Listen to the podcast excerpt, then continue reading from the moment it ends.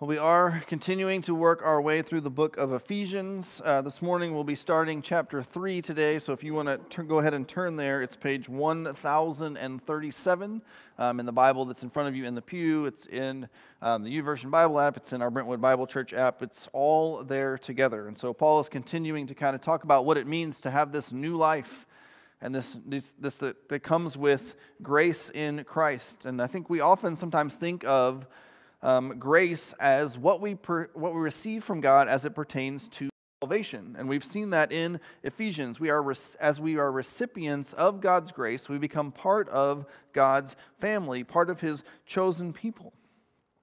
But do we ever think of grace in other ways, right? Does grace apply to other parts of our lives? Does this affect the way that we live?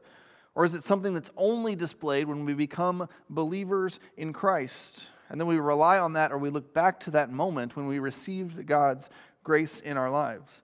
Well, today, Paul views this grace and how it actually has been a part of God's working in the world from the beginning.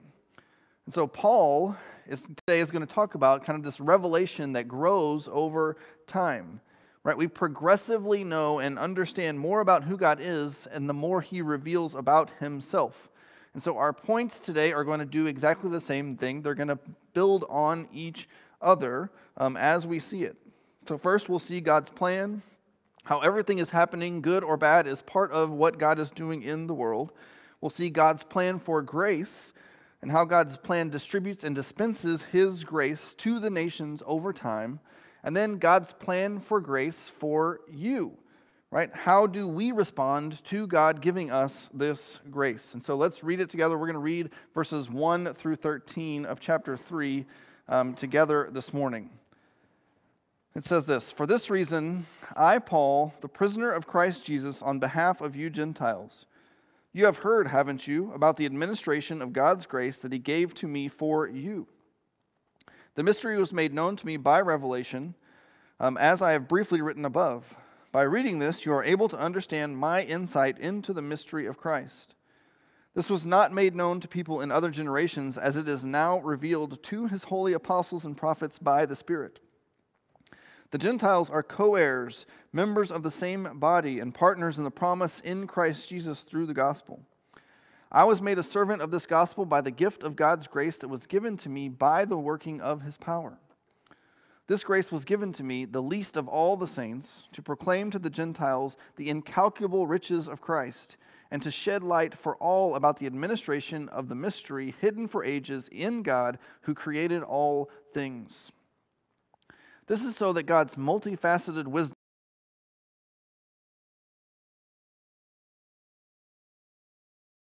according to his eternal purpose accomplished in Christ Jesus our Lord in him we have boldness and confident access through faith in him. So then I ask you not to be discouraged over my afflictions on your behalf, for they are your glory. So we're going to look at and work our way through those verses this morning. And notice Paul starts with, for this reason, right? For this reason, I, Paul, the prisoner of Christ Jesus, on behalf of you Gentiles. Um, this is actually the beginning of a prayer from Paul. And this is a pattern we saw in chapter 1, right? He would say this long sentence or a couple of long sentences about the truth of who God is, about what he's doing, and he would pray that for the Ephesians. And he's doing the same thing, or he's starting to do that in chapter 3. Um, but what happens is, as he begins to take this prayer, he then takes a detour, right? So, anybody here ever been distracted while you were praying, like you were praying, and then you just start thinking about all of these other things? Well, Paul is sort of saying, not that you should do that all the time, but it's okay when that happens. And so, actually, the verses that we're looking at this morning are this aside that interrupts the middle of Paul's prayer. If you look down at verse 14, it picks back up with for this reason. So it's like him saying, Oh, yeah, I got to get back on track. And he says, For this reason again. And so that, that's when he's really going to start his prayer. So everything that we're seeing this morning is kind of Paul's prayer and then saying, Oh, yeah, I need to include this before. So um, you can Paul's distraction in prayer made it into the Bible, so we can feel a little better about us being distracted sometimes. So let's move forward. And so Paul tells us this situation that he's in, and in this he reveals how he sees God's plan in the world. And so we see this Um, not outright, but in the first verse. Right, we see that Paul calls himself a prisoner of Christ Jesus.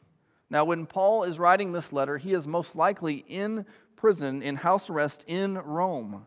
And so, technically, he's a prisoner of Rome. He's a prisoner of the emperor, who he had appealed to as a citizen of Rome because of some trouble that he got into. We'll get to that in a second. But that's notice that's not how Paul thinks about it. Right? He's not a prisoner of Rome. He's not a prisoner of the emperor. Right? That would imply that those things were in control and had the ultimate authority over his life. But Paul strongly believed in the sovereignty of God over all things.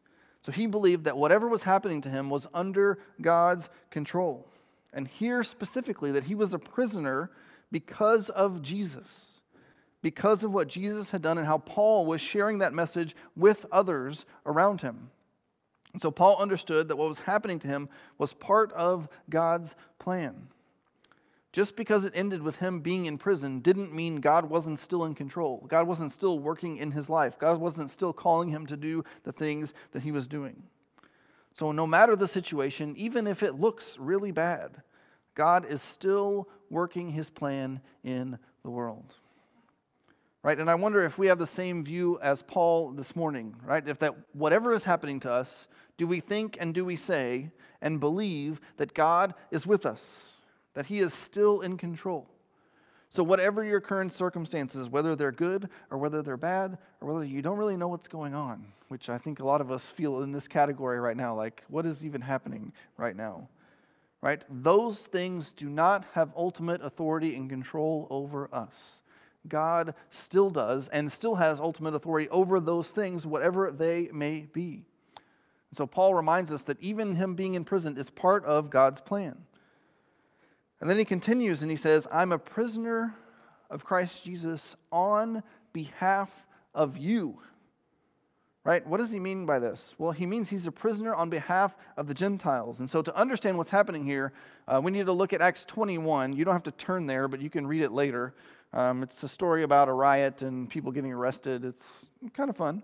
Um, but this is what's happening. So, this is the moment in the book of Acts um, where Paul gets arrested, and the whole rest of the book of Acts is Paul's trials and his journey to Rome um, because of what he has done here. And so, Paul, after he's planting churches and doing all of his missionary journeys, he returns to Jerusalem. Um, and he begins to tell the people in Jerusalem, specifically the church, what God has been doing um, around in his journeys, how he's opened the door for Gentiles to become believers. And even though they're excited, this is how the, the people of Jerusalem respond to Paul. This is Acts 21, verses 20.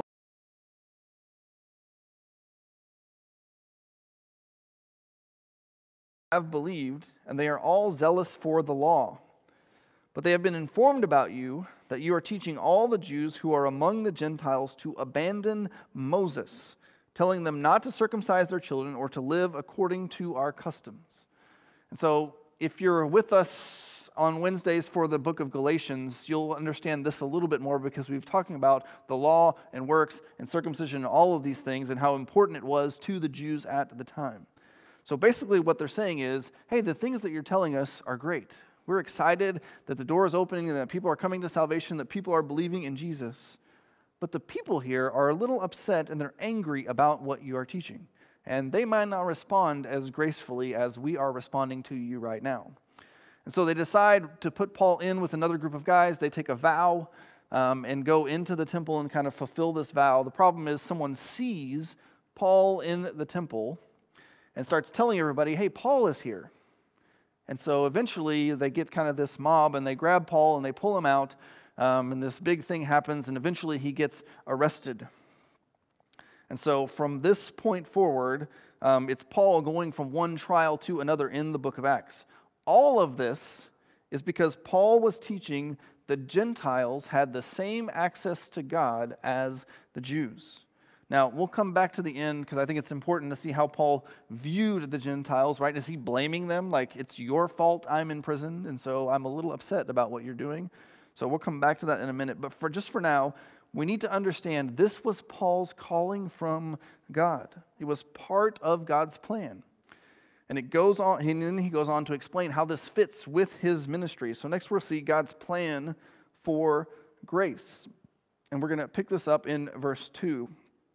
It says, Assuming you've heard, haven't you, about the administration of God's grace that he gave me for you. Now, the word for administration can mean stewardship or dispensation or commission. Um, it sort of carries the idea of managing somebody else's business, like the responsibility of a manager to carry out what the owner has said to him um, and how to run the business and how he's ordered. So we should get a picture of God sort of dispensing his grace through people all throughout history.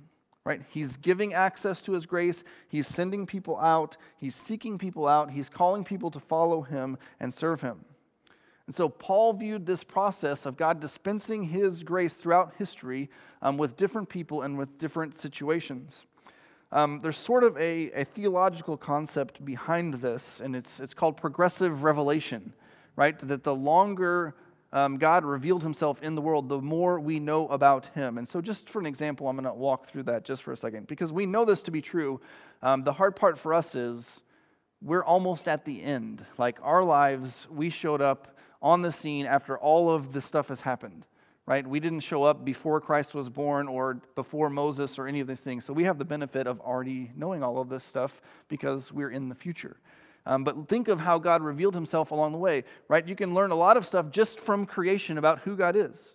God is powerful, He is creative, He is eternal. So there's a lot of things, if we just had Genesis 1, that we could understand about who God is.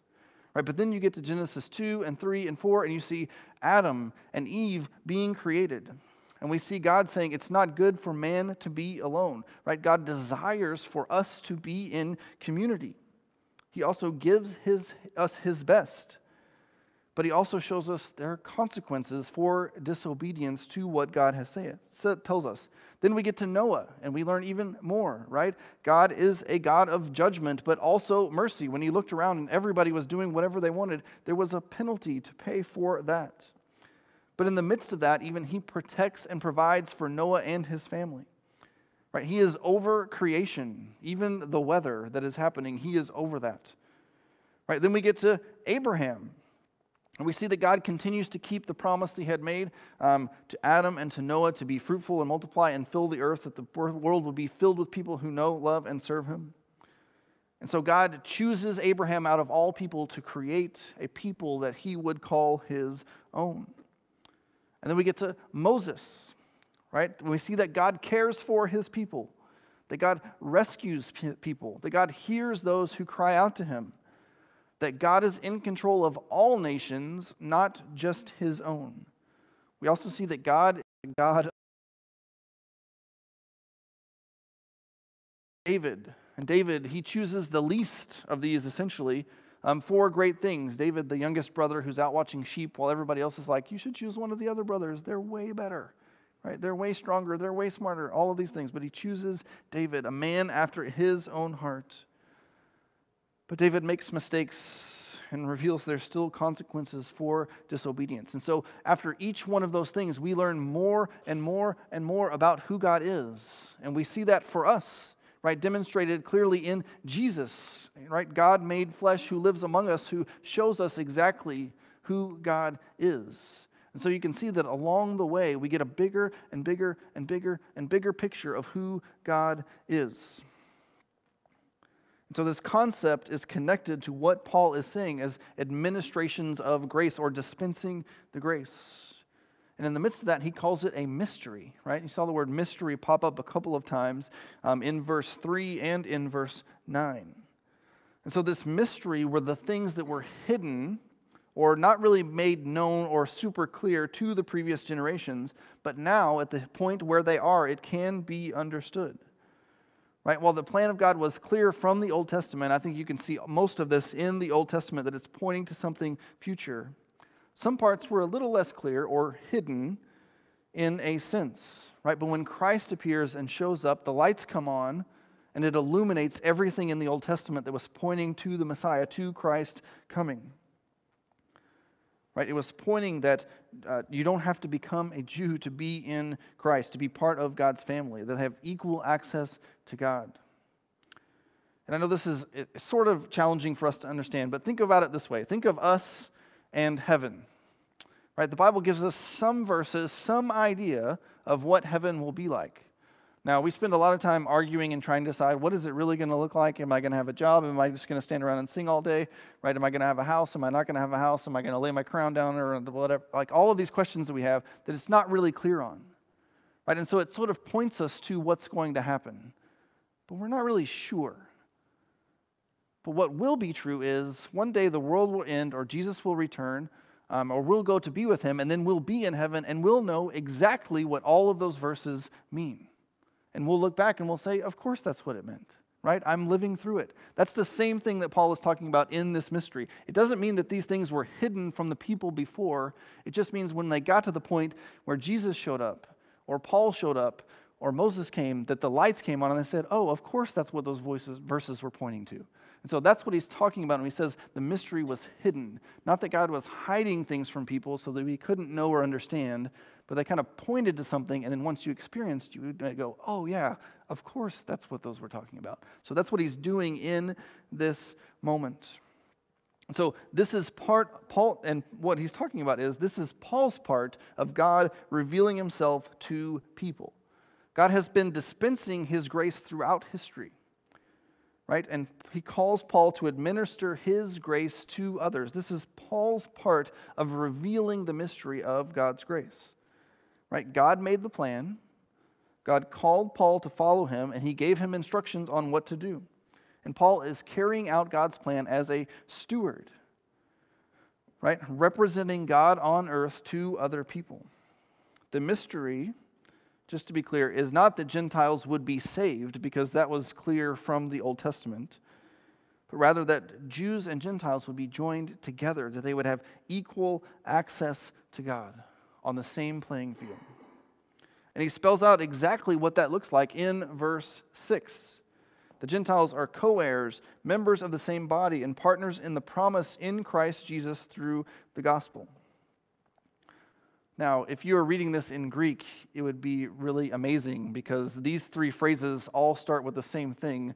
Um, the, the, the, phrase, the, the beginning, sin, S Y N, um, so we, it doesn't really carry over in English, but the New American Standard Bible actually wanted us to know this, and this is what it says. It says they are fellow heirs, fellow members of the body, fellow partakers in the promises. And so these three things come together. It kind of gives us that grouping together, right? That we are fellow heirs, receiving the inheritance for, of being with God for all eternity that we are fellow members of the body. We become the children of God, adopted into his family.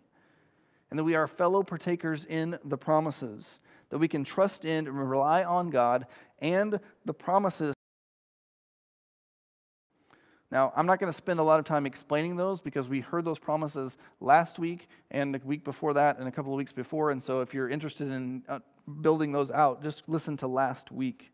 But again, all of this we see happens in Christ, right? In Christ. Because it becomes through Christ and not through heritage, who you were born, or what nationality you are, or through works, it can be shared by all, both Jews and Gentiles, through the gospel, through what Jesus did for all of us on the cross. And so now we're going to move on to how to respond to this grace that we have received. Because we are part of the chain of the gospel, going to Paul, then to the Gentiles, then to us, all this time later. And so we're going to see God's plan for grace for you or for us. And we're actually going to take this last section in reverse order of the verses. So we're going to start at the end and then work our way back up. We're actually going to start in verses 12 and 13.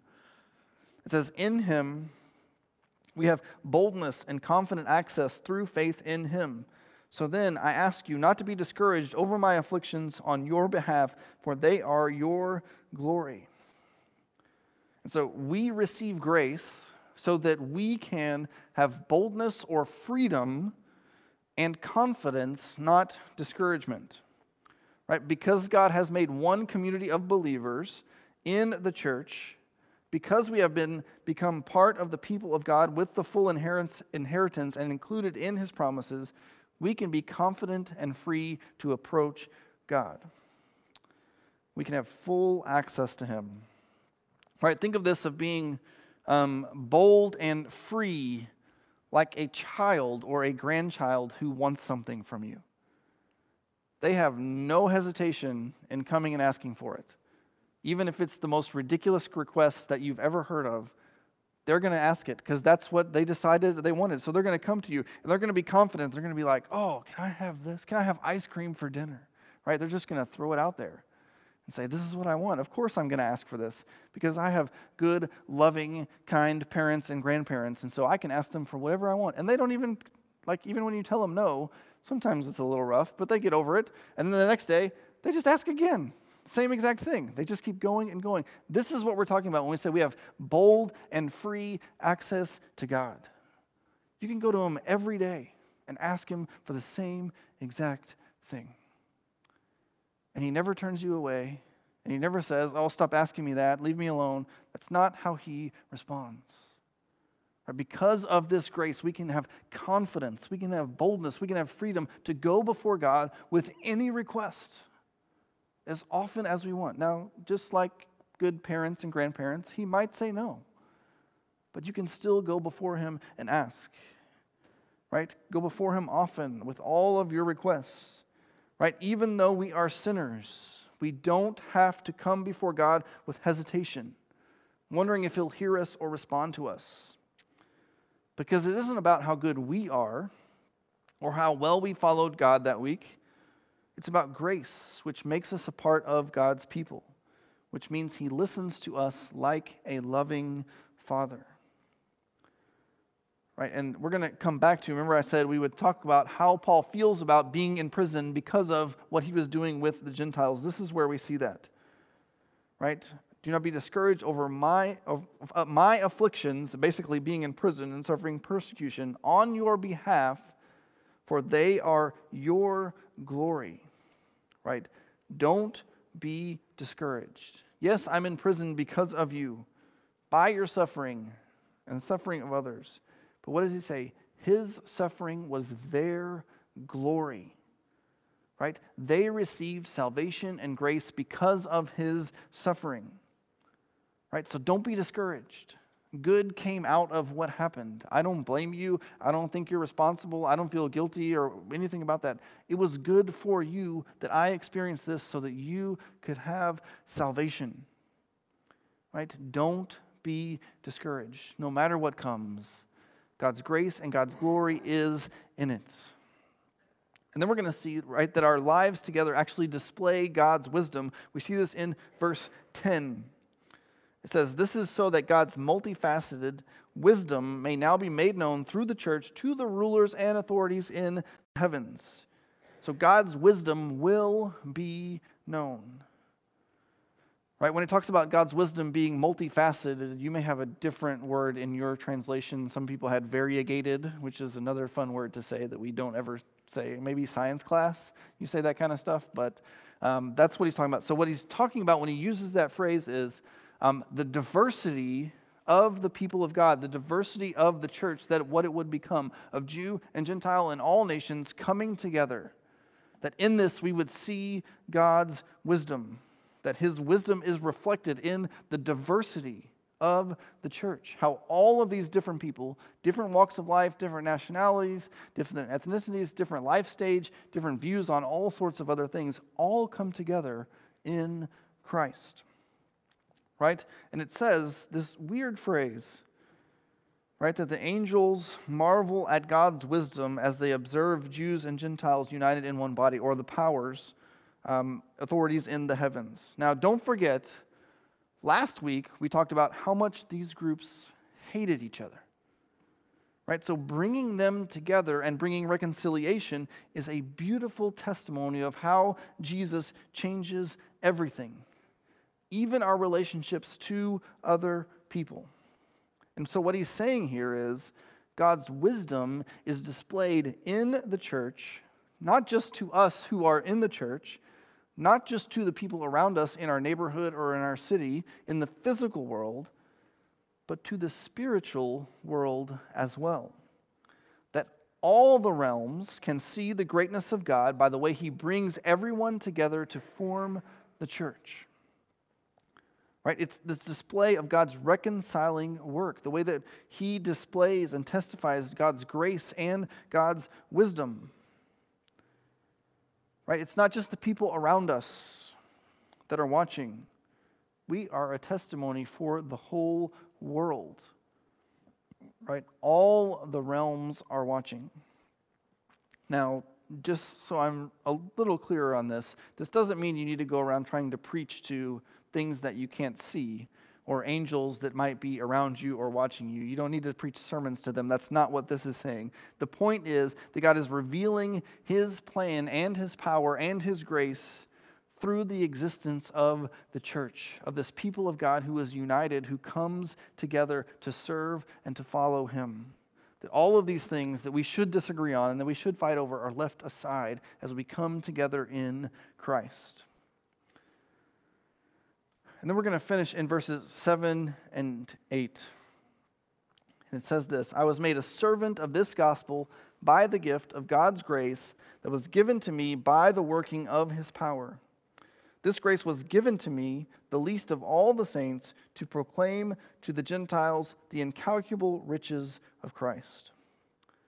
So Paul calls himself in this section the least of all the saints.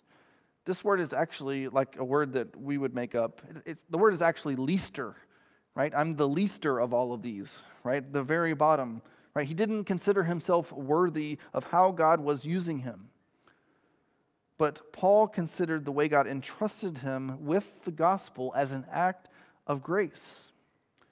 So if you are here or you're listening this morning and you feel like you're the least of all the saints, like you aren't worthy, that maybe God can't use you, you can receive the gift of grace for salvation and the gift of grace to serve Him which is what we see here, right? He says, by the gift. And what was this gift? This gift that he says was to be God's servant, right? I was made God's servant by the gift of his grace. Not just to come into the kingdom and receive salvation, but then also to serve him, right? For salvation. And Paul, God's grace for Paul was not just to become part of his people, right? Not just for salvation, even though it starts there, but then God's great gift of grace called him to be a servant of God's power. He was given the grace to preach the gospel to the Gentiles. Right? Sometimes we might limit grace just to God's gift of salvation. But this helps us realize that grace is also the gift of service, the gift of ministry. Grace brings ability with it that we are called to. so, Paul, this grace called him to serve God in a very specific way. Right? And I think while he may have this very specific call, we all have this in a general sense. Let's walk through this. And so he said he does this to proclaim the incalculable riches of Christ. Right? And for Paul, that was specifically to proclaim that to the Gentiles. But this grace was given to him not just for himself, but so that he could proclaim, so that he could preach, so that he could teach, so that he could tell, so that he could explain the gift of grace to others. He was to administer, to steward this grace for all people. And his call was specific to the Gentiles, right? To expand God's message of grace to a group who had not experienced or received this message before. But while his call is specific, I think all of us are called to administer, to be stewards of God's grace. We are called to extend it to others. God's grace enlists us to serve Him, to move us to action. It empowers us to spread this mystery of Christ that we see in the gospel. Right? It comes to us as a gift, first for salvation, and then to move us forward. But what we do with this grace, with this gift, is actually up to us. After we receive it, do we keep it to ourselves? Do we remain passive, knowing that, hey, I'm in heaven, I'm going to spend eternity with God, I'm good, so I can just kind of coast to the end? Or will we be active stewards of God's grace? Understanding it has been given to us. And it is calling us and giving us a desire for others to experience the same grace, the same gift. So we share, we encounter, we seek God's direction to guide us in how to distribute this grace to other people. Because, yes, we might not all be Paul, which is true, but we can all share and proclaim this message of grace. No matter your age, no matter your lifestyle, no matter how much you can get up and around, no matter how much you're isolating yourself from other people to stay away from COVID, there are still ways to share God's grace with others. Right? Because the benefit of all of that is we live in a time where we all have phones that we're connected to all the time. So a phone call or a text message, or you can send a letter in the mail to encourage someone to share this grace. There are so many ways for us to be able to do this. So, no matter where you're at, no matter what you're doing, no matter what your situation, you can participate in sharing God's grace with others. There are ways that we can share, that we can proclaim this gift that we have been given, this mystery that has been revealed to us. Right? Because of where we come in time, we can see the whole picture pointing back. And how it centers on Christ on the cross. And how he took our place as sinners and he paid the penalty for our sins so that we could have life, so that we could be resurrected, so that we could even, as it says here, have confident and bold access directly to God. We don't have to go through anyone else. And we're given that not just for us, but for others, so we can share and administer and steward this grace to the people that God sends us to in our lives. So let us be thankful for God's grace that was given to us, and let us be good stewards of the grace that was given to us and use it to proclaim the incalculable riches of Christ Jesus. Will you guys pray with me this morning? God, we come before you. And we thank you for who you are and for what you've done for us. We thank you for your for the gift of grace that you give to us that we, we don't deserve, which we, we've seen all through the book of Ephesians. You continue to give us more and more things that we don't deserve. But God, help us to receive this gift of salvation, this gift of grace to us, to become part of your family, to become heirs, to receive in all the promises, to spend eternity with you let us remember and be reminded that this grace that has changed our lives isn't just one thing that happens at the beginning of our spiritual lives, but that it continues to affect us, affect us, to call us, to look to you, and then to serve others. You give us the gift of grace to share, to steward, to extend to others, to help them see the riches of your grace. God, help us to see, help us to be creative, help us to lean on your spirit to help us know how to do that. How can we can serve others, we can show others your grace. So God, help us to trust in you, rely on you, and share your grace with all. It's in your name I pray. Amen. Church, let's stand and respond to the word. We have access to Christ. We have access to the Father to stand before Him in holiness. Let's sing this together. Before the throne of God above, I have a strong and perfect plea, a great high priest whose name is love,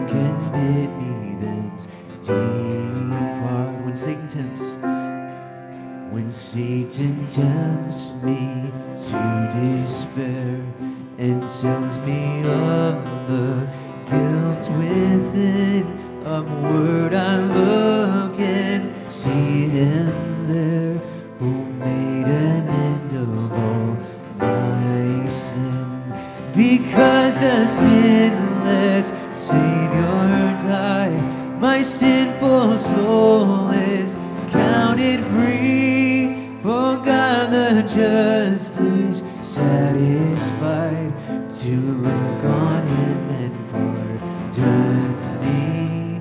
To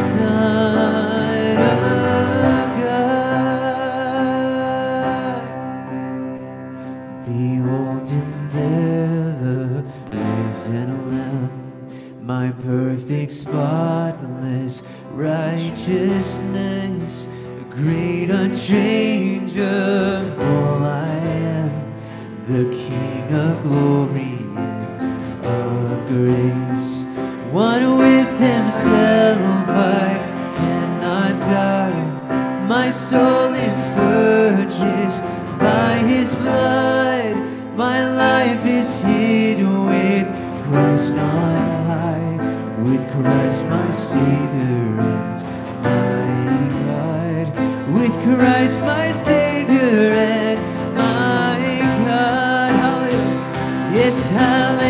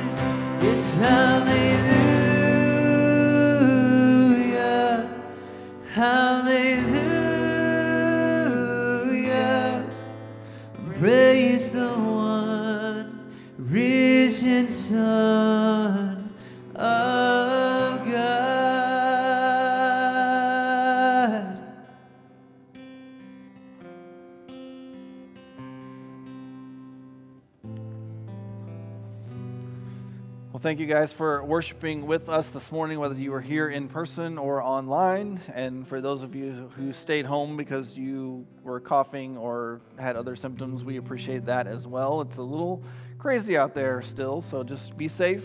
Um, as we go, we'll kind of take things as we go, as we said last week, week by week, to see what happens, and we'll go from there. Um, this week is our regular members meeting, so we'll do that on Wednesday. We'll send the link out to you guys. It'll be all virtual, so you can um, participate. That's this Wednesday. We're kind of kicking off a new year, so we'll be talking about kind of where we're at and where we may be going this year. So I hope you'll join us for that. Um, our benediction today is from 2 Peter chapter 3. Um, it just reminds us that we are called to grow in grace and knowledge of Christ and to share it with others. It says this Grow in the grace and knowledge of our Lord and Savior Jesus Christ. To him be the glory both now and until the day of eternity. And so let's go and be stewards of grace, administer grace to all those around us until eternity, and even I think after that. So for all eternity, we can administer and share the grace that we have with others. So let's go and share grace. And you guys have a great week.